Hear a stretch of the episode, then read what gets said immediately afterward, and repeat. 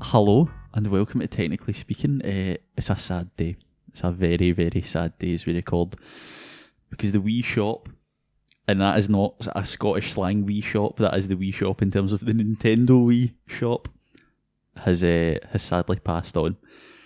Uh, I'm joined by Peter, as I'm always a bit of a somber. A sad note to start today's podcast. Um, after 12 glorious years, our good friend, the Wii Shop, has indeed closed. Will we just have a moment's silence? No, we should uh, No. talk. How you doing, man? Hey, I'm good. I'm good. How are you? Um, other than the the heart wrenching loss that is the Wii store, I'm well. I'm well. I'm well, thank you. Good. Good to hear. Um, Um, so yeah, um, what's been happening with you, man? eh, not a lot of uni. I'm back on placement next week, which should Yes, be yes, fun. yes, yes, yes, yes. Um, you know, I've got an essay due on Monday, which I'm still behind on, which I'm not Fantastic. feeling great about. And uh, I am carrying injuries, one sustained by yourself. Yes. So for those who don't know, we're Pete and Alan. We run Technically Speaking. It's a podcast where every week we meet up, and it's partially for us to catch up because we're Yep. good mates, and it's also a chance for us to look into tech news and how we feel about certain things in the world of tech. I think that's fair to say. Um, but yeah, earlier this week we were uh, playing football t- uh, together, and uh, my knee managed to uh, make a, a harsh impact in arm's leg, and I Yep. was um, being a real man about it, and not talking about it at all. No, I mean, I've, I've not mentioned it every waking minute since it happened, you know. uh, I just soldier on, and I've got a sore wrist as well. I mean, we knew that from last week. Alan. I know. You bring Well, that back well up. it's, it's still bad. Um, but, you know, Aye. So today we've got a couple of things to talk about. We'll obviously be reflecting on the. I think it would be good just to have a chat about the Nintendo Wii as it officially kind of passes on in the realm of Nintendo consoles. yeah. Um, there was a crazy amount of news in regards to Apple uh, this week, which is insane. There was a FaceTime bug. So for those who don't know, if you had dismissed a call, if I think if, even now, if you dismiss a call uh, on FaceTime, Have they not released a patch for no, it it's yet? coming. It's coming out next week. Um, if you dismiss a call on FaceTime, they can see your audio and video, even though you don't know. the person who dis- dismisses the call, they can see it. No, Or the, person, who who's sent the call. the pe- so say I was giving you a ring Right. and you press the power button to dismiss the call. I can then see your audio and video, even though you have dismissed the call. Tasty. So uh, Oh, we, there was that that we'll that we'll get into, and there was also the Facebook and Google news uh, where Apple removed their um, distribution certificate, um, which basically means that Facebook and Google's iOS development has ground to a halt. Uh, but I will get into that a wee bit later. Um, for now, we're going to play the the actual intro that we should have played at the start of the podcast, and we'll uh, we'll get stuck right in if I can find the app. Here we for- go again. Pete, Pete on the Pete on the audio buttons, and he's just he's taking forever here. Shut up, man. Here we go.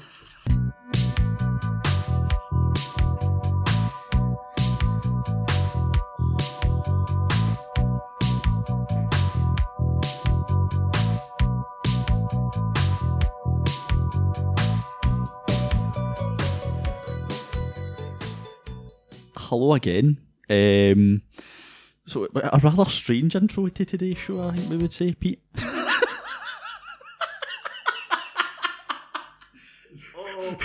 I didn't mean to sabotage you this episode. I'm so sorry. I'm so sorry.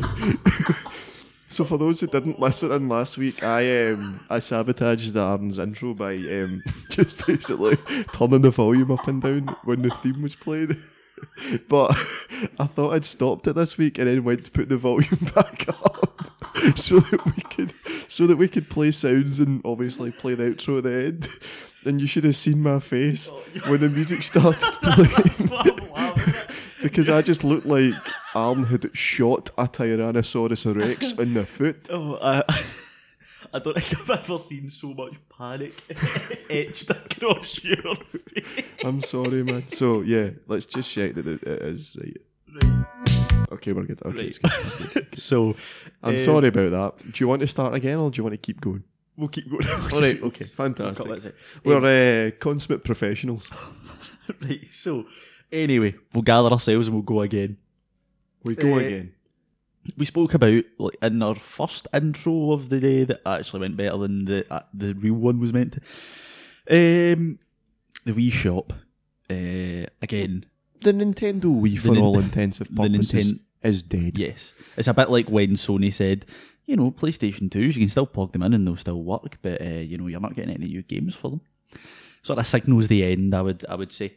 Um, what is your so the Wii, the Nintendo Wii itself? If we'll, we'll, take it more broadly than uh, than just the shop, because as you said, as a wider context, it what what are you what are your memories of the Wii? Um, so I'd love to tell a really a really nice story about me and the Oh, Nintendo. Wii. here, here we go. It's a genuinely nice story. Um, so, as a wee guy, I really started to get into Nintendo products. Um, I got the Game Boy Advance a couple of days after it came out. I got the Nintendo DS the day it came out. So when the Nintendo Wii was announced, I was I was an excited little Pedro. I was very excited, very excited. Um, but for whatever reason, it was one of those situations in our house where we didn't we didn't pre-order. It was like, let's just go on the day and buy it. And we'd been lucky enough that it, that it went well with the Game Boy Advance and uh, the DS. Came to the Nintendo Wii, no such luck. No. Uh, me and my dad spent literally a good five six hours scouring every game shop in Glasgow. right. Uh, I remember us being at the Forge. I remember us being in Woolworths down at- when that was Woolworths. before that was um, it was it was Big W at the time. It was Oh, before it bi- became Oh, at, at Parkhead. yeah, Right. Parkhead. Uh, I remember going into town. remember going to the south side, and we finally got. there wasn't any copies of just the Wii available. It was you had to buy Like a- a, like a a bundle. bundle. It was a bundle. So we managed to get. I mean, one of the games was Wii Sports, so it was great. It was fantastic. So we got a Wii, we got our two two controllers, and we got Wii Sports and uh, Pirates of the Caribbean, which was one of of the, the worst games that I ever played. God. But I have really fond memories of me and my dad just spending that full day hunting for the Wii and then finally getting it and then going home. And I mean, it was wild. Like, you were, it was just Wii Sports is crazy to think about. Like, imagine it was like when Microsoft uh, Kinect was coming out. I was thinking about Kinect. it was when everything, it was when there was a, a very large movement to take away the stigma that video games you're just sitting on your couch and you're playing on a controller. It was about right, let's Uh-huh. get up, let's get people to move. And I mean, we all know in the end you could play Wii Sports on your couch, just. I mean, Uh-huh. all you're doing was moving about a remote, but it was brilliant. I remember it got the full family into video games for the first time Ever, really? ever. Yeah, my Um, mum and wee sister went, had no interest in it, and next thing you know, they were like, "Let's play some uh, Wii bowling. Let's do it." Well, I had I had a similar story with the Wii in the sense that, like, I, I remember it was just mayhem when the Wii came out. Like everybody wanted one. It was quite Um, affordable. It was 180 pounds 180 pounds, when aye. it released, uh, and you got Wii Sports with that. Because I remember, so basically, I was looking, I was wanting to get one, and I was like, oh no, I'm never going to get one, and like phoned about everywhere back when you couldn't like, well, you could check stock online, but it, you're better just to phone. You were places. smarter than me and my dad. We just went everywhere. So I uh, I phoned um, Argos, the Argos in the Quadrant Shopping Centre in Coatbridge, right, which is the worst place in the world. You're also giving away your location there, That boyo. w- that- my location. I just that's where I phoned. I am in that area roughly. Yeah. Like not, we'll go we'll go North Lanarkshire Council area. I think that that's what it narrows it down to. So I'd phoned about a few places, you know, like places in Cumbernauld, places in like Chryston, places in Bellshill, Coatbridge, Airdrie, that kind of thing. Uh, in the quadrant in Coatbridge, eh, we're like that. Oh no, we don't have any. And then she just like looked it up just to you know, just to check, and uh, somebody's uh, reserve time had ran out. So I was like, ah, reserve it immediately. Went down and uh, picked one up like on the day of release, um, which was which was pretty wild. Um, but it was quite good, I, I, and I, again, it did get everybody into it because. And you know the thing was as well? Do you remember in Wii Sports the bowling? When you would like bowl the ball behind you, and, Wow. and everybody would like, ah, can I? When I was in Japan in the summer, we went bowling uh, in a place that the, the sign in English out the front said "Let's bowling," right? Which Let's bowling. Which was that, that's what drew me in, right? So we went in and we were bowling, and there was like a group of like eight or nine, like obviously people from Tokyo, uh, and honest to God, right? One of the people, the ball slipped out of their hand, rolled back the way, and they all reacted. And that it was like somebody had picked, it had like taken my me and put my me in the real world, yes. and then picked myself up because I don't want to say me again, and dropped me in Wii Sports. And honestly, it was like the funniest thing.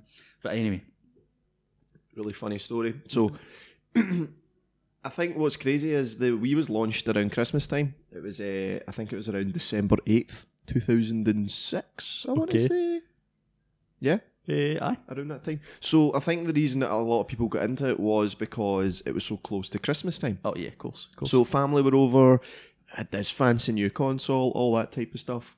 Um, but I, f- I found this, I found this story on Wikipedia, and I've showed you it. You can see it. Can you Can't see it? see it highlighted. So um, it was uh, launched in the UK on December sixth. I want to say December eighth. December eighth. Yes, but um, the Spanish launch of the Wii console was moved to December 9th because December 8th is the celebration of the Immaculate Conception, and thus all shops were closed. What? So is that like the equivalent of Christmas? Uh, Because I know that they give presents on like the sixth or seventh of January because Uh-huh. that's when the three wise men arrived Uh-huh. to give gifts. So that the the whole um, dates thing with the Spanish that's man, quite crazy. funny. Uh, aye, it's like Spain's obviously like a deeply Imagine, Catholic country. I imagine like queuing up for your Wii and it's like not today, son. It's the Immaculate Conception. Every shop, every single shop in Spain, the Spanish economy ta- takes a massive hit because it is closed. Every shop is closed. The full country. Did you want to gift a. Wii on the day of the Immaculate Conception? Think again. Not You'll happening. get it tomorrow. Uh-huh. Um, but yeah, so I've got like the fondest memories of getting the Wii, playing the Wii with my family. I remember um, Mario and Sonic at the Olympic That Games. was a good one. That was a fantastic game, and I was terrible at it. Honestly, I remember uh, I was better at trampolining on the Well, that Mario Sonic than I was in real life. literally not setting a particularly high standard no, on I a trampoline. terrible at trampolining in high school. Par- partially for those listening who don't know, I have, and it was worse then, a terrible fear of heights. So the idea of jumping up about 20 feet in the air and to then tumble to the ground after doing a front flip was uh, genuine hell No, for I'm, me. I'm not gonna. I'm not gonna say like the name, but I'm gonna say the initials. Can you remember a certain SF on the trampoline? I don't know. Like with the with the, with the camouflage, etc. Oh, yeah, can you yeah, remember yeah. him on a trampoline? That was like Olympic level. That was camo. crazy, yeah. Um, I don't think he'd mind us mentioning him. It It was just a boy from our school called Scott, and um, he was fantastic at all things stuntman. yes, Yeah. very much Like insanely, he would just be jumping over fences, jumping off roofs. climbing quarries. Aye, man, the guy had the guy could do it all. Aye, his trampolining skills were. If you describe the polar opposite of my trampolining skills, that would be his. Yeah. Can, I- can I just ask, right, very quickly, we'll dive into the uh, the psychology of Peter. Um, Okay. I mean, this Like, is quite so- far away from Mario and Sonic. So, so- but see, see the heights thing, right? This has always been something that's that's got me. So see if you went up like so we're we're not far from like sort of Mitchell Lane area in Glasgow, just on Buchanan Street. See if you went up the lighthouse, would you be scared at the top of the lighthouse? No, so it's a really weird one. Like going on a plane, I don't care about. I think it's situations where there is a genuine practical possibility that I could fall and harm myself. So, like, a trampoline is obviously about five feet off the ground. Uh-huh. So, when you're jumping up there, you're about 10, 15 feet high. Aye. If, if you jump at a normal height, I guess, Uh-huh. not when you're me and jump about two feet high. Um, and obviously, that's from your toes. You've obviously got the full length of your body as well. So you feel very high off the ground, and that's That you could be like six, seven meters up. and that that's what makes me uncomfortable. The idea of that's the ground, and it could be really easy for me to fall. Uh huh. Um, it's like a really weird one. Like it's always been like these small heights of if I lose my balance, I will fall and hurt myself, or if I fall, I could die. All the stuff like that. Well, I mean, I, I thought it would be one of those where, do you know that way you're in a plane and see it- that doesn't bother me in the slightest. But that almost transcends height. You're so high that you're like, if you're 35,000 feet up and you fall, that's it. And I think that kind of people don't mind that as much. But if you're like as you said, about ten meters and you fall, it could be really, really painful and really, really awkward. And there's still the possibility you could die, but it's like it would be a painful death rather than an instant one. I think Yeah. that might be what gives people the fear. So yeah, that's that's always been something that um, I've got better with over time. It's just always been one of those things. Like it's almost like a sense of not being in control. I guess. Aye, I Ten meters up in the air, apparently that's my biggest fear. So yeah. loads, of, loads of people are scared of things like that. Um, aye, but the, aye, the. Nintendo Wii. aye, but uh, after that little um, dissection of my fears, um, what what other games do you remember playing, man? Uh, on the Wii, Mario Kart is the one for Mario me. Kart? When, when you would get the Do you remember getting the the steering wheel, wheel? the steering wheel. Yeah. I used to hate playing it with an unchuck. I've got to say, I, I wasn't a fan with an nunchuck. No, but did you did you have the the classic controller? Eh, I did not. So it was like this kind of oval. It was almost the shape of a pill. Yeah. if you imagine what a Aye. pill looks like.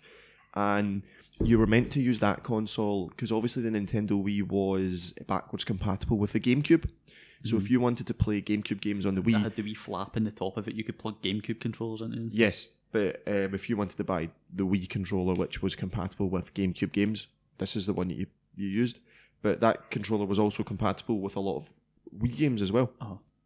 and it made Mario Kart the easiest thing ever because like me and you grew up with like the play like the likes of playing like Gran Turismo on the PlayStation One, Turismo. Mario Kart DS, all that all that type of stuff. Aye. Like we grew up playing a lot of racing games that involve a little joystick and arrows. Aye. So playing on the Wii, there was a lot of uncertainty because as young guys, we didn't really have any sense of how much moving left or right Aye, with the, the the, the only time you would have done that would have been in like an arcade. An arcade, exactly. So you plug in this Wii controller. I was absolutely dynamite at Mario Kart with this thing because I played hours of uh, Gran Turismo and Sega GT 2000 or Aye. something like that. That was a, that was one I had for the Xbox. Um, so I had um, I've got fun memories of um, being the nice wee guy. Like, don't worry, mum, you can use the controller with the steering wheel. Meanwhile, I'm using the wee. You're uh, absolutely controller. roasting it on 150 cc. Exactly, man. I'm just bossing it. Um, Mario Kart was a fantastic game, though. That was like the Um, highlight. In, unless you know you're like a corner away from victory. Blue shell. Blue shell comes. Blue shell, blow up, end up. And Mario Kart Wii was so bad for that in the sense of because there was twelve players rather than eight, it felt so harsh that you would get blue shelled and go from first to seventh. You'd be like, right, well the, the race is over. I might as well just pack it in now. Aye.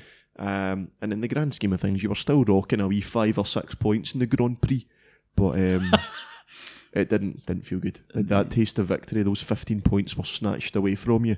Especially on like rain. See the what the worst one for it was Rainbow Road. Rainbow Road is a horrible track. you would get blue shelled, you would fall off, and then that would be that would be it. The game would be over at that point. Um, so other than Mario Kart, I'm trying to I'm trying to think. Uh, there was obviously Wii Sports Resort and stuff like that that came out, which was actually quite good. Give it a go. Do you remember this? Does this take you back to throwing your Wii controller at the TV, but praying because you had the the little loop? Remember you had the little loop on you your remember, wrist? Remember all the stories that came out about the Wii that were basically saying um, that basically people were getting massive like injuries because people were like They were launching the Wii remotes because they didn't have them attached to their wrist properly. So I remember there was a lot of stories of, um, you know, people would be playing Wii bowling quite drastically. And, you know, they would uh, launch the Wii controller at their window and the window would smash. I seen TVs smashing, you know, there was there was tons of that stuff. That's It quite, was, I mean, uh, that's quite funny. it was hilarious. It was, I, mean, Uh, I was not suggesting it was a tragedy. The I fact you did not use the safety harness for the Wii I mode was- is your fault. Exactly. That's it. Was they, do you know? I, I find it funny when companies have to companies get given the blame for things like that. It's like we've given you something which stops that happening. Yeah. It, it would be like a, a, a car crash and the person not having their seatbelt on, and then them turn around to BMW and going, "It's an absolute disgrace." That Terrible. Absolutely terrible. Um, did you ever have Wii Fit? Eh, believe it or not, no. You didn't have Wii. Fit? Eh, No. I, I knew people who, who had Wii Fit. Wii Fit was great fun, played man. Wii Fit. I loved Wii Fit. Um, there was a lot of good games on that. I liked the see the cycling one on Wii Fit. yes, I liked that one. Did you like that? I quite like that one, which is quite ironic for people who know me.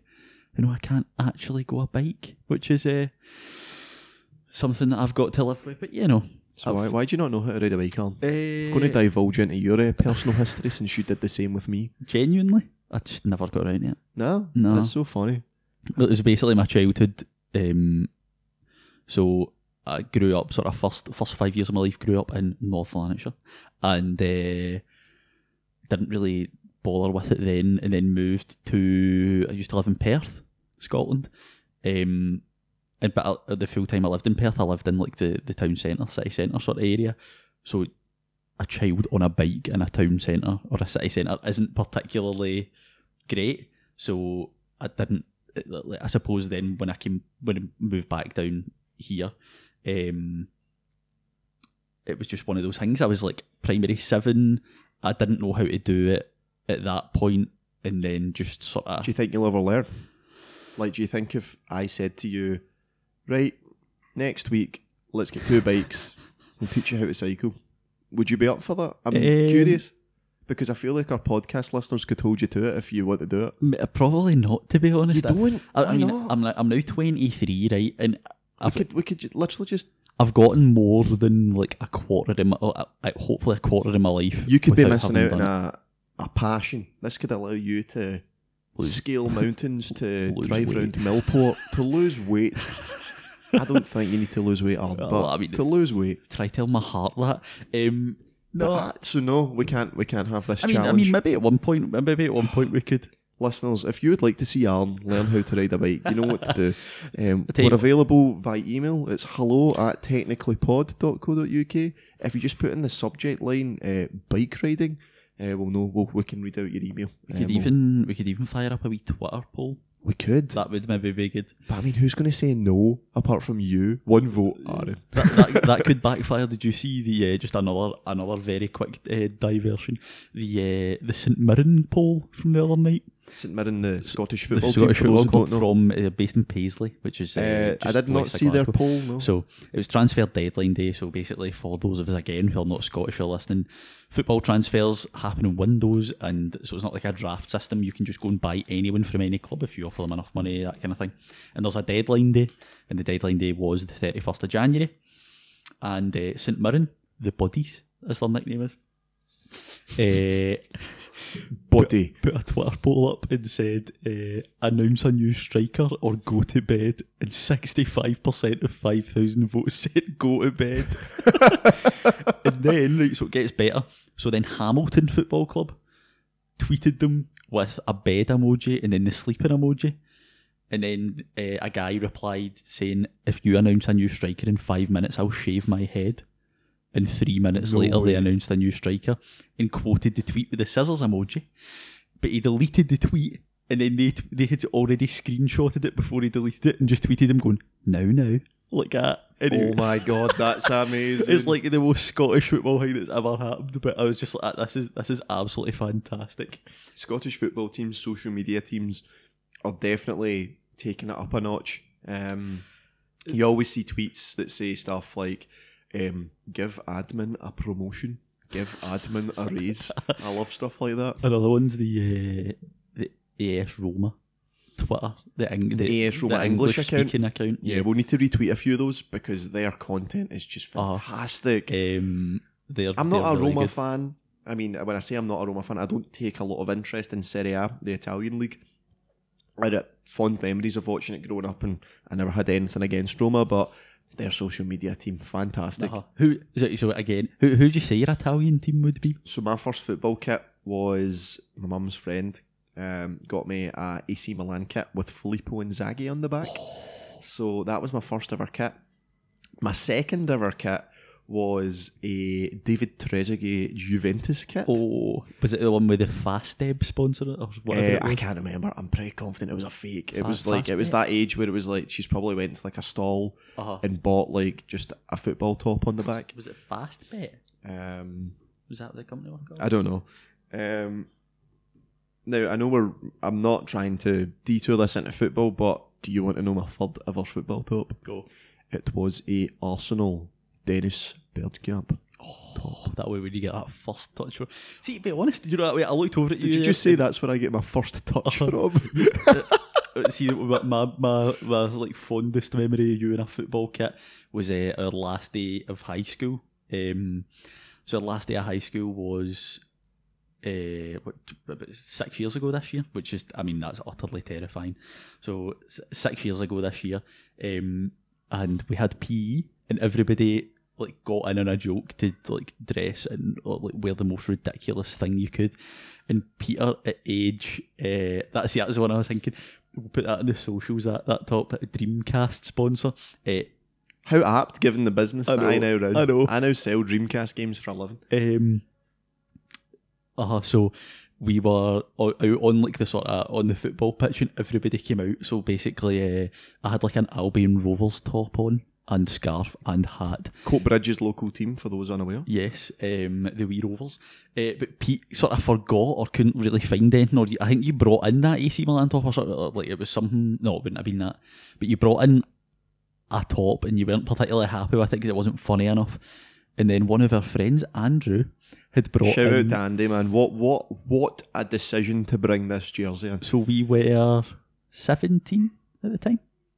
Uh, and so we were 17 years old, and Andrew had brought in a Tottenham Hotspur third kit from like 2003. And So- it was this weird lycra stretchy material. So bear in mind, we were 17 then. This was from 2003, and Andrew had it as a child. So we would have been seven years old, and Pete somehow the runt that he was at that time. I was managed to fit extremely skinny. And, Could, think we uh, could dig that photo out? I think we might be. I don't think it will show off my like the stretchiness of the top. There wasn't a picture that shows It that was- very well on me. There was a big. There was a team photo, is, is Yeah. from what I remember. it was made by Kappa, is It was, what I uh, remember. yeah, it's a glorious wee bit of kit. But Yeah. yeah, we'll try and find that and uh, share it with you. So basically, we've sort of went to reminisce about the Wii in the first half of this show, and then have just reminisced about childhood, which I suppose kind of the Wii's part of that childhood. Yeah, and the, the Wii is definitely part what of my about. childhood. I um, think it's quite sad in a way to see it go. I always said it jokingly at the start, but it is quite sad to see the Wii move on. Um, the Wii U is a terrible console, and I, I can I can only hope that the Nintendo Switch helps uh, the next generation of kids enjoy Nintendo the way that we did. We did we did lucky. We had it good. Uh, I've just found that photo and I'm showing it to Peter just now, just for the. is, is my belly out, Uh, or is that a white top? Nah, I think that's a white top under. Poor show from me. You were not that pale. I'm so I'm there on a baking hot summer's day with a scarf and a hat on. There's a guy with a swimming cap, cowboy hat, uh, Celtic scarf, Partick thistle top. So basically, all all bases covered. Um, will we will we take a quick break at this point? Do you think, and then we'll we'll get into some actual technology We chat. will, so we'll be right back after this small, somber reflection on the Nintendo Wii Store. R.I.P. Rest in peace. Hello, darkness, my old friend. I've come to talk with you again. And we're back. I was expecting a nice fade out there, but the app has uh, betrayed me and just cut that off drastically. Uh, I, I Um, thought you just turned. Off. I thought you just got fed up listening. to no, no, I um, I went to. Um, Uh, I can imagine what you were kind of thinking at that point was like, Jesus Christ, it's Jason Bourne. um, are you just uh, you Uh, trying to take the limelight from my um, my soundboard? yes, um, Do you want to know what I think of that? It's It's not good. It's not good. so we have five buttons. We are about twenty minutes in, and we've pressed four of them. Right.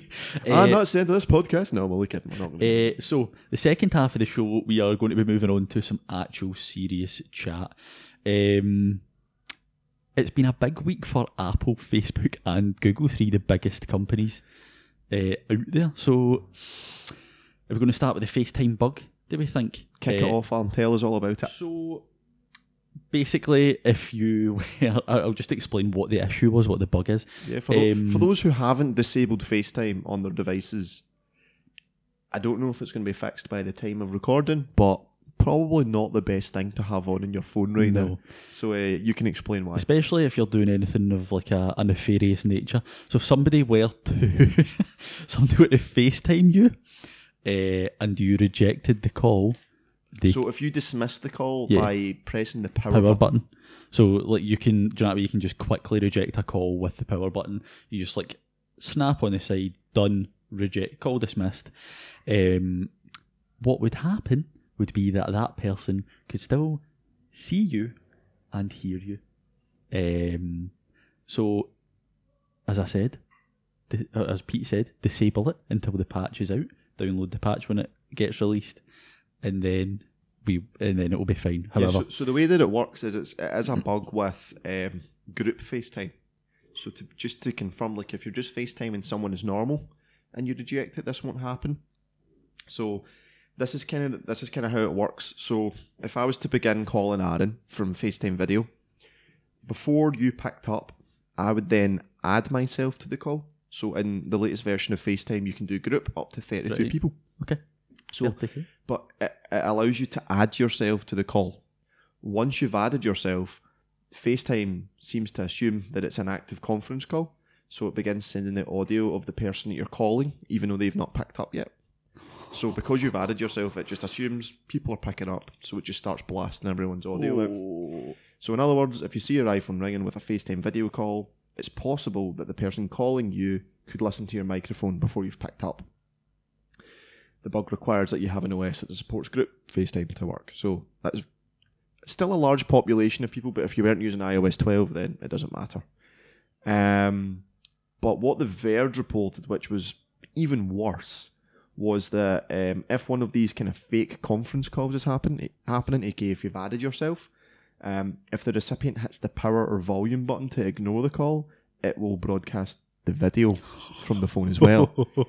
Um, now, what I'm not sure about is, and the article didn't really explain it in detail, is you've declined the, the call, so it's showing the video. How long does it show the video for? At what point does that cut off? That's that- what I'm really curious I, about. I, surely you would think it would be until that person Ends the call. yeah, the person who. end. So basically, that person could sit and watch you and listen to you for as long as they want. Yeah. Because you're you obviously on your phone you won't have the. Let's see on a, on like an iPhone, you get the wee bar at the top that says "touch to return to FaceTime call." That wouldn't be there because you've rejected the call, so you have no way of like disconnecting. A bit like remember on like old house phone lines, it, the call wouldn't dis. You, like you, somebody couldn't phone you until the person on the other end had disconnected. Um, I would imagine it would be a bit like that.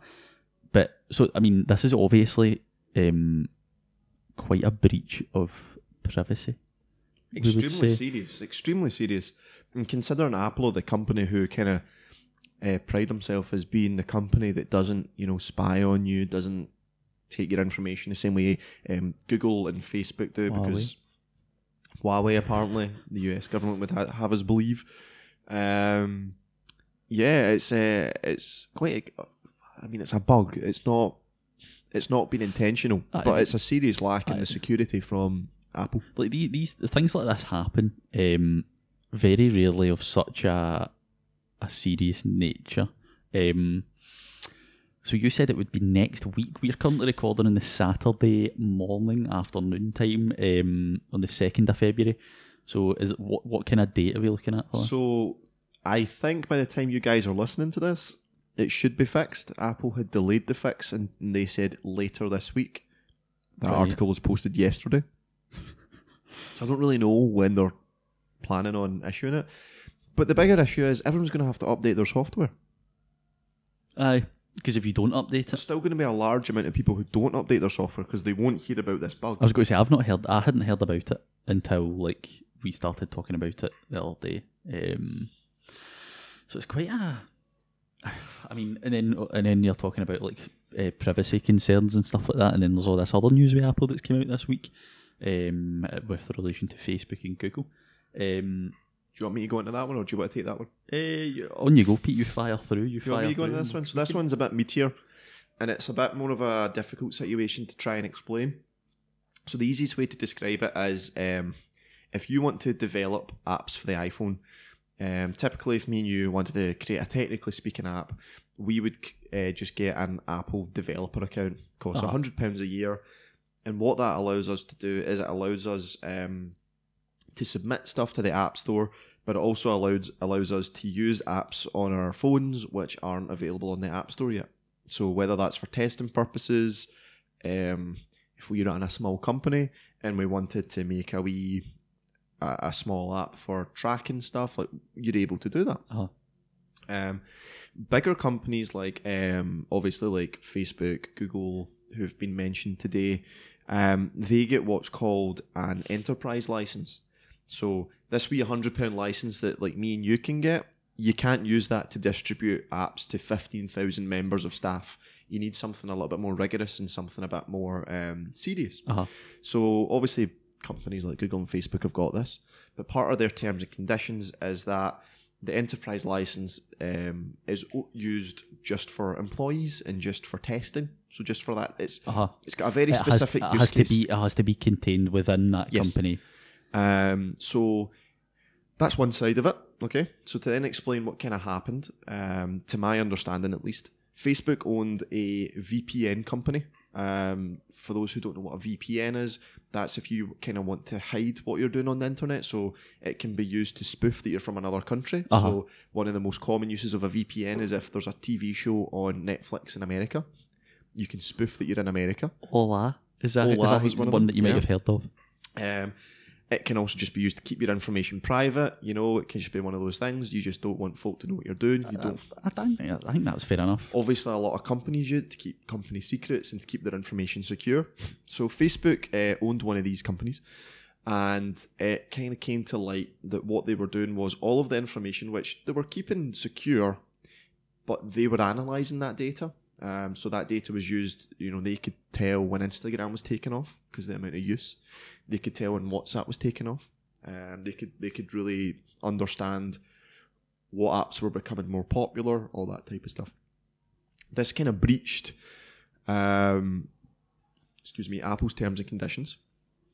So it got taken off the App Store. So it was like, no, that's a breach of terms and conditions. You're not allowed to analyze data like that. Um, that's our information as to what apps are popular. You shouldn't be getting access to that. So they cut that VPN out of the App Store.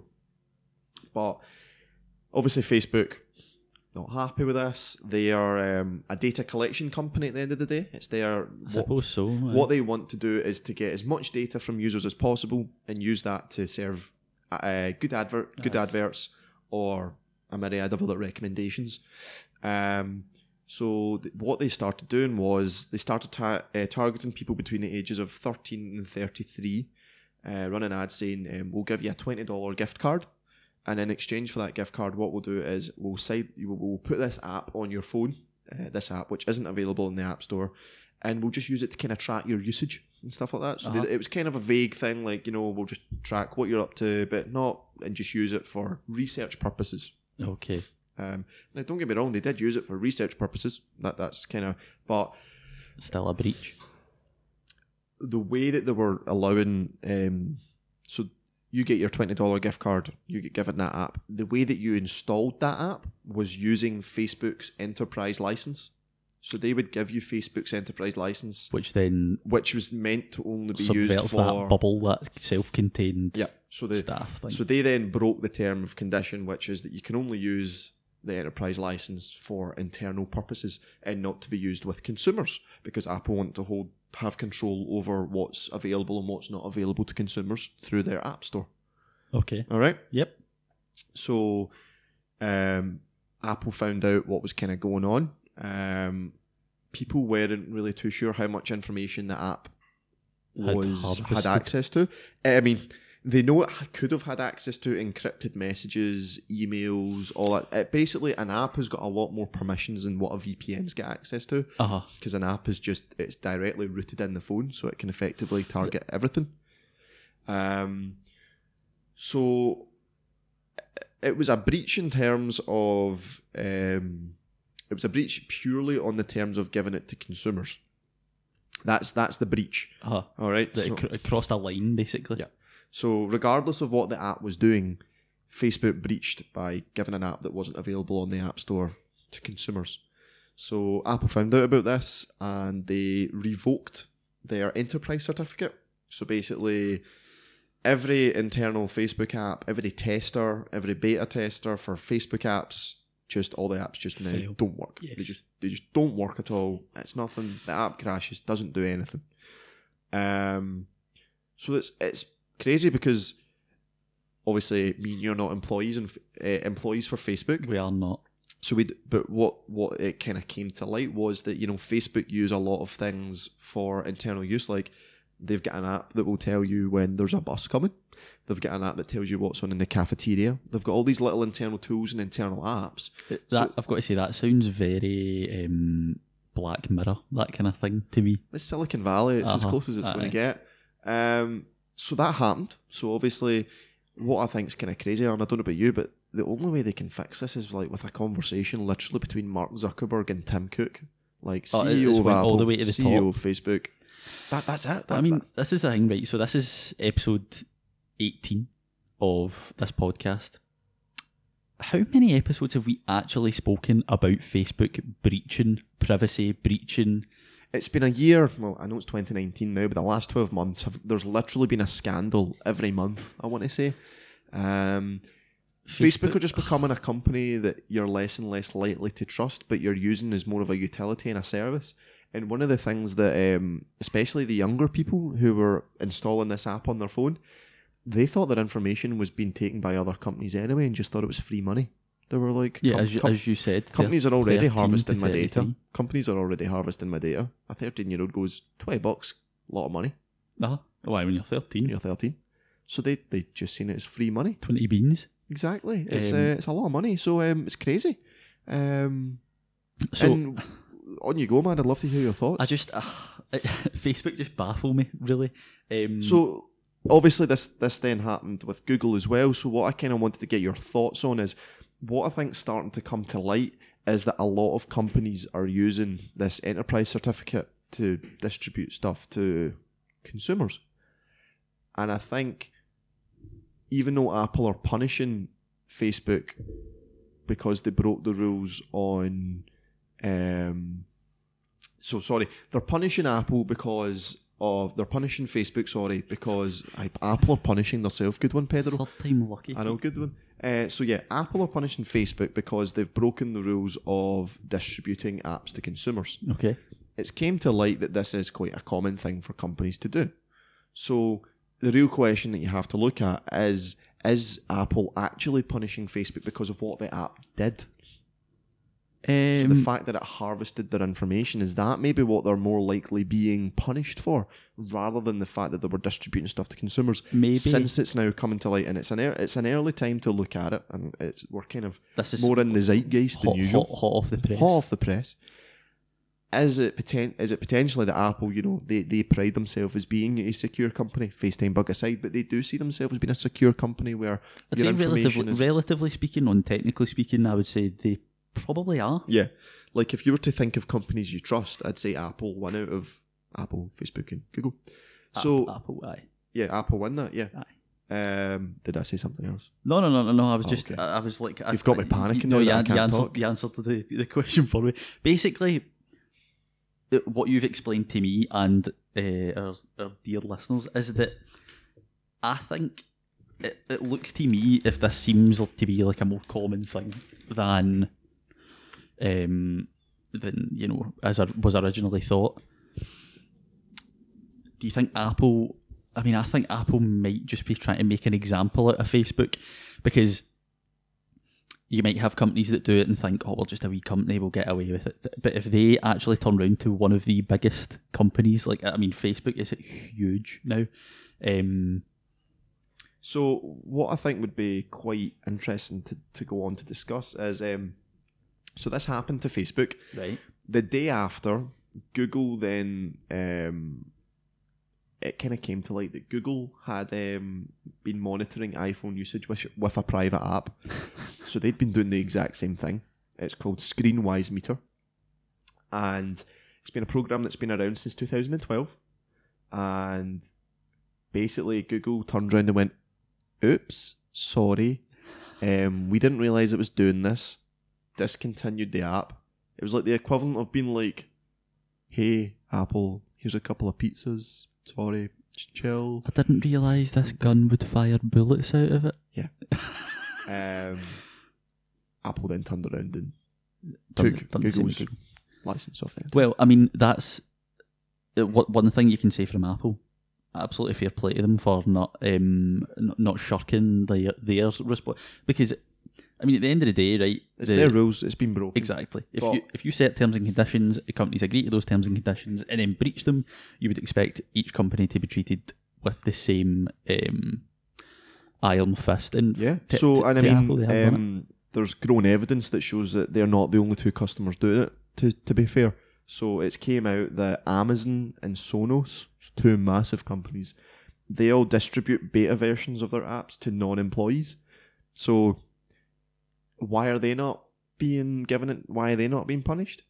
Hmm. because it's just a beta version of their app. So my, my, the way I look at it is that they're being punished because not only did they break the rules, but it's what they broke the rules doing. So the fact that they were monitoring and harvesting, I think, is the key motivation. But you know, I think folk like me and you turn around and go, "Well, look, you know what? Facebook and Google deserve it." You, like that, that's, Aye. but that's that's jury by public. Uh-huh. That- that's I mean, that I mean, it- it- we we've got, got a very biased opinion. Like, I mean, at the end of the day, right? Google. I mean, so we're talking about agreeing to terms and conditions. Companies agree to these terms and conditions. We, as consumers, when we download an app, give like permissions to those apps. So we've spoken on the podcast before. I, I think it was very early on. We spoke about Messenger and the fact that you give that permission to listen to your voice and access your camera, but you give it that permission because if you want to send somebody a voice message, if you want to send somebody a photo from Messenger, it has to have access to your camera, it has to have access to your microphone. Yep. And it's whether or not you then believe that they're using that as a smokescreen to cover like because people and I mean I mean I think it's happened to me before and I think it might just be a sort of Orwellian paranoia where I'll move to um, the Isle Jura and just be terrified communist or coming from uh, where you end up um, thinking, oh, eh, I, I spoke about um, an ironing board, like I didn't actually Google one, and then you know, like twenty minutes later, I was on uh, I was on Google and uh, looked something up, and, I, and an advert for an ironing board came up. it's a conspiracy, chief. And see, the thing is, if they do do that, then fair enough. Like uh, people, right, this this could be controversial, right? But I, I mean, I know people who kick about with like wee bits of wee bits of like uh, masking tape or duct tape over their webcam. Yeah, I mean Mark Zuckerberg does it. Mark Zuckerberg does it right, but this is the difference, right? Would people want to spy on Mark Zuckerberg? Yes. Would people want to spy on wee Jamie for Bishopbriggs, who yes, like who works Monday to Friday nine till five in an office job, and like talks about ironing boards in his spare time? Well, I mean, I think not from the perspective of, not from the perspective of, oh, he's got some juicy information, but from the perspective of an ironing board company. If Google can turn around and say, "Hey, look, man, we'll get we'll get you someone who's ready to buy an ironing board," Aye. yeah, they'll they'll pay for that. Aye, So but, but I mean, it's not that there's no malice in it, and that makes it okay. But it's, uh, I get what you're driving at. I mean, I I understand what you're driving at. I mean, people people criticize capitalism and that, and I get that. And they're still breaking the rules, though. I- I agree If that's the case. Well, I mean, if you give it, so if I mean, the, if somewhere contained in that um, terms and conditions it says, "Oh, we may use uh, data we gather um, by the permissions you give from this app to uh, set marketing preferences and stuff like that," then if you give it that permission, But I don't think they do. I think that's the key point. but surely that would have people would have found that out by now. Like, and see the But they thing don't. is, so that, that's that's the do, thing. do like- people do people place such self importance on them that they think on themselves that they think that um, Facebook, like, other than being able to run ads, ultimately care? Do- uh, other than running ads, I don't think they do care. No. exactly, exactly. Like if you if you kick But- about with a, with a bit of tape over your webcam, But there's come also on. there's also the AI angle, and that giving more information to artificial intelligence can help build better robotics and stuff like that in the future. So it's it's not purely from an advertising perspective. I'm Okay, so sorry pe- for anyone that just heard that that came from the very depths. That. Um, but yeah, like so, there's it's not just purely a commercial aspect to it. There is potentially that that information could be used, and it's more. I think it's more about the choice. Folk don't like being able. Folk, like GDPR is there for a reason, uh, and that you're able to agree or disagree with whatever marketing preferences you want. Whereas if they're listening into your phone without your permission, then that's obviously. But if you give the pho- if you give them permission to listen into your but phone, they're not. That's what I'm saying. At the moment, they're not giving them permission. So I'm sure the permissions on the messenger app. That is one of the permissions. Not for marketing preferences. Oh, so would that have to explicitly state for marketing? Yeah, you need to explain why why you're given those permissions because marketing is the big thing with GDPR. So you would need to explicitly say, "I am okay with Facebook listening in for marketing preferences." Ah, Because they need access to your microphone because you phone people in Mar- in Messenger. of course. So like, Aye. so they're not they're not they're not screening that data. That's they say that they say publicly that's encrypted that they don't look at that. So I think I think the reason people get upset when something like this happens is that they think that they're lying. Can That's that's what it is. Uh huh. I again the whole smoke screen thing. Can I ask a quick question? I seen a thing last week about Facebook. Uh, looking to sort of merge Messenger, Instagram, and WhatsApp, or like something to do with this. That's what, the thing. What would that mean for the end-to-end encryption on WhatsApp? That was my concern as well. I think that goes away. I think that the end-to-end encryption has to go away. Well, it, Messenger has an end-to-end encryption. Have you ever tried secret messages on Messenger? I've seen it there, but I didn't know what it was. So it's a really weird thing where you can only access the messages on a particular device. They can expire after a set amount of time. and They disappear. So Oh, quite weird. odd. Quite weird. Um, but that's end-to-end encrypted. So that's end to end encrypted. So in theory, they've got the technology there to offer end to end encryption on Messenger to uh, WhatsApp calls and and uh, and messages. And I'm assuming that they will do that. But from an I would like to think. but from an outside perspective, if you're using uh, WhatsApp for encrypted stuff, I'd probably suggest moving to another platform. I think most people who are doing, who are wanting their stuff to be kept encrypted for important reasons, have already moved to apps like Signal. Have you heard of Signal? I have not. Signal's uh, is a end-to-end encrypted app. It's very heavily based around security. Um, so there's definitely alternatives out there that have mainstream use, Uh-huh. especially in other countries. See. I think I think a lot of people who use WhatsApp just use it because it's there. it's it's convenient. It's a cross-platform way to message folk. It's like if you've got an iPhone, you've got iMessage, obviously, but if you're on Android, there's not a good messaging app for Android. So WhatsApp is, as good as you're going to get. I mean, I use um, we use Facebook Messenger quite a lot, Messenger, so it's one of Facebook's products, regardless. Uh Um, so yeah, that's happening. Yeah, that's a, that was a kind of crazy story that because came it, it popped up during the weekend. and that Instagram as well, which I found insane. So Uh-huh. it means that if you're on Instagram, you can message someone through WhatsApp. Like that, just to me is wild. Why would you want to do that? I, I don't know. know, but it's obviously they're looking to converge power. And I mean, we've spoken about the WhatsApp founder leaving Facebook and the Instagram oh, founders so leaving we Facebook. Did. Is this why they fundamentally disagreed? A big because they're struggle. because they're trying to pull it more together, more tightly integrate those three companies.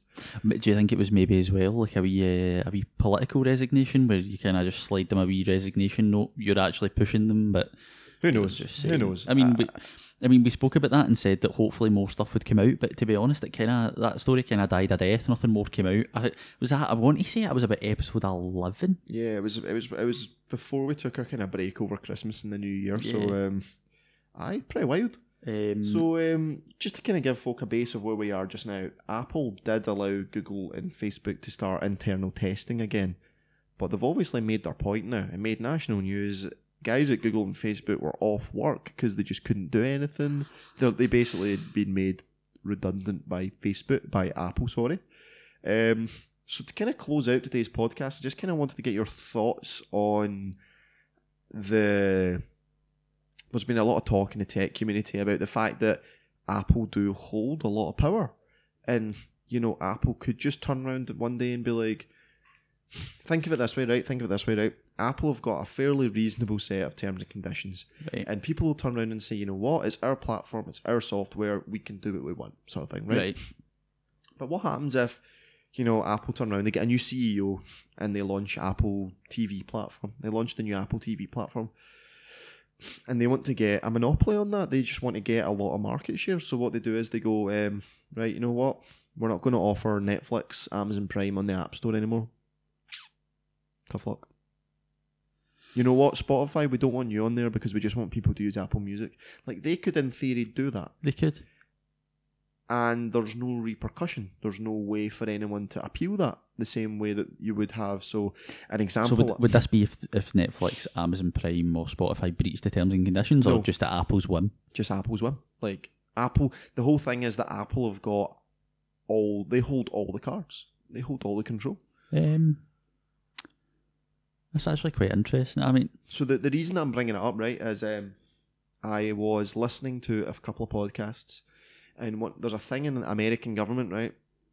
It's crazy. So, uh, see with TV companies like ISPs, like so, like the equivalent of like Sky and Virgin here, Uh-huh. right? Okay, so there's a really big thing about how um, on the TV box, right, what channel you are can make or break your business, right?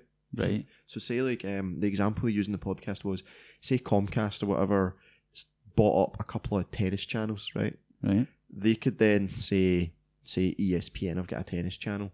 Let's move them away from channel one four four to eight nine nine beside all the radio channels, and we'll put our tennis channels in ESPN's place. They've just ESPN have just lost a lot of business and they've not done anything wrong. They've not broken any rules. They've not done anything. Comcast have just served their own interests.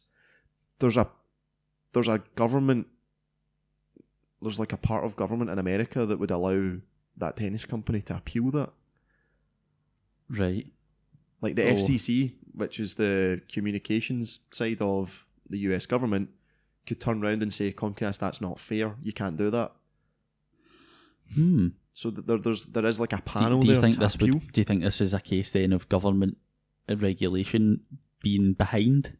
Because there was a whole thing that came out last week Well, about there's net neutrality and all that type of Uh-huh. stuff. That's the it's it's essentially the same kind of rules. It's like net neutrality is that a company can't turn around and say, "Hey, you are." So like net neutrality for those who don't know is was a set of laws in America that they brought into place, and what it had stopped companies from doing was like say, um, so see say here in the in in Europe, right?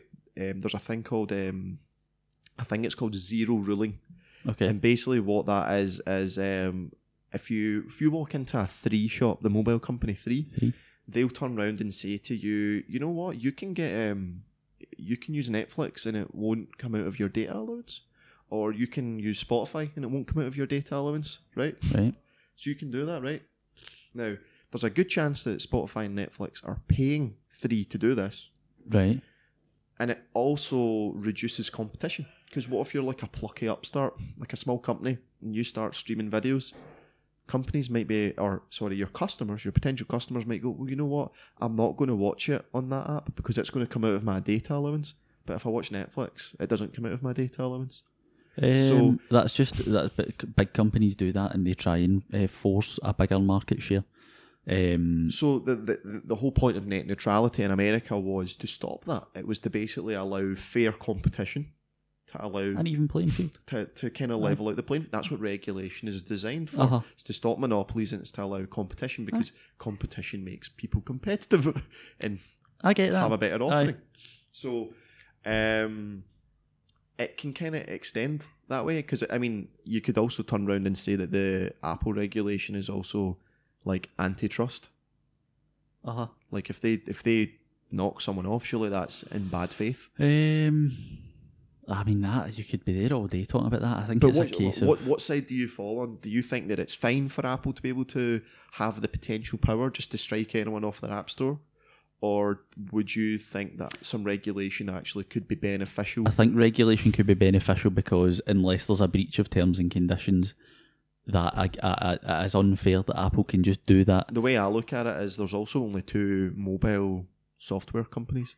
You can only get iOS or Android. Like Aye. they've effectively got a duopoly on the Uh-huh. market Uh, and there's no one able to hold them to account. um, I mean it's a it's a it's a big hot potato, especially the way the UK is going now in the sense that Oh no no no! I'm not asking about your political thoughts or anything like that. I just want but to say like- purely in an ideal world, how would you like to see this issue tackled? Would you give Apple the trust, like you, because you could turn around and say you could flip the coin and say that too much regulation might actually stop any competition. Like aye, it's I mean it's what it's it's all about the balance. I would say that regulation would be beneficial, but what I was going to say, um, I- mean we are getting run out within two months of a rather large political event happening. And if that happens without Britain getting a deal, then I could see a lot of I could see deregulation rather than regulation. Well, that's a big part of um, America's government right now is deregulation. So they took net neutrality away. Uh huh. Um, I seen all the, the, the, the memes at the time, like rip net neutrality, that kind of thing. Yeah, Um, and and you know what? It- at that point, it does become a level of trust, and uh, and that's that's the way people people who like deregulation assume that the companies have got your interests at heart. Or They assume you're friends with the companies. You're Yes. friends with the people who run the company. they they assume that you know they'll do good things to be customer beneficial. And you know what? You could turn around and say net neutrality would be bad here because it means that if I go get a contract with three, I'll have to pay for Netflix or Netflix will come out. So you could say that the regulation in, in those circumstances is bad But I mean, you could say that for any form of regulation. You could find circumstances in which it will be bad. because the whole point of net neutrality is not only does it allow so net neutrality allows the smaller companies to have a stay uh, or a say but it, it could actually be less preferential for the Uh-huh. consumer at the, at the end of the day Right, it could so actually cost the consumer What money we'll do, we've, I think we've ran over a wee bit here, and what we'll do is how, how, how far in are we uh, once we clip out all the stuff at the start, but I never. oh Um, what a tasty episode so- for people And as well, obviously, there was a whole thing last week about uh, laptop charging. yes My laptop has less than 20% battery. fantastic Eh, we'll, so- we'll, get, we'll, uh, we'll wrap up here do you One- want to do the, the closing announcements I was just going to say one quick thing. at me Would you like to see this regulated or as is? I would like to see it as is until there is a show of antitrust. Right. Okay. So I mean, as soon as there's a, as soon as someone should be punished, I'd want them to be punished. But until then, I think that it could stifle competition. okay. I mean, I would, I, I, I would go, I would go regulate it. You'd go regulated right away. Bureauc- bureaucracy all the way. Um, Love that EU so- bureaucracy. So uh, we'll wrap it up here. Um, if you've enjoyed today's show, uh, leaves a wee five star review on iTunes. Only five stars. Only five stars to um, the fo- folks who've done it already. Thank you so much. I know, man. by the way. We're getting, uh, we're getting some good reviews. I'm pure chuffed. I know it's it's quite weird to be praised for something. Um, as well, uh, if you just have any comments, if you would like to comment on a 2004 Tottenham Hotspur kit or net neutrality, then get or Wii Sports. or Wii Sports, uh, rest in peace, uh, then get in touch with us. It's hello at technicallypod.co.uk. You can find us on social media at technicallypod, and that's across all platforms Facebook, Instagram, and Twitter. Um, I would say our Twitter's quite good. I enjoy the Twitter. Uh, I've been doing a lot on Twitter, man, haven't I? I just, I've, my phone's been buzzing, obviously, because we, we both share the account. to all of our new American listeners, Uh, um, welcome. Best of luck. I know. Ho- uh, hopefully, you understood this podcast. Um, I just realised how I sounded. Understood. hopefully understood. It, it was like I was talking to yesterday. A Scottish person can never say angry when they say the word purple. Which is quite good. Burglar Uh, alarm. A burglar alarm's another one. Um, uh-huh. So hello at technicallypod.co.uk, at technicallypod. Technicallypod.co.uk is the website, and we run on Anchor, which we're big, big fans of. Um, thank you for listening, and uh, we'll see you next week. Have a good one. Keep yourself to yourself. Be careful. Good morning, good evening, or good night. Bye.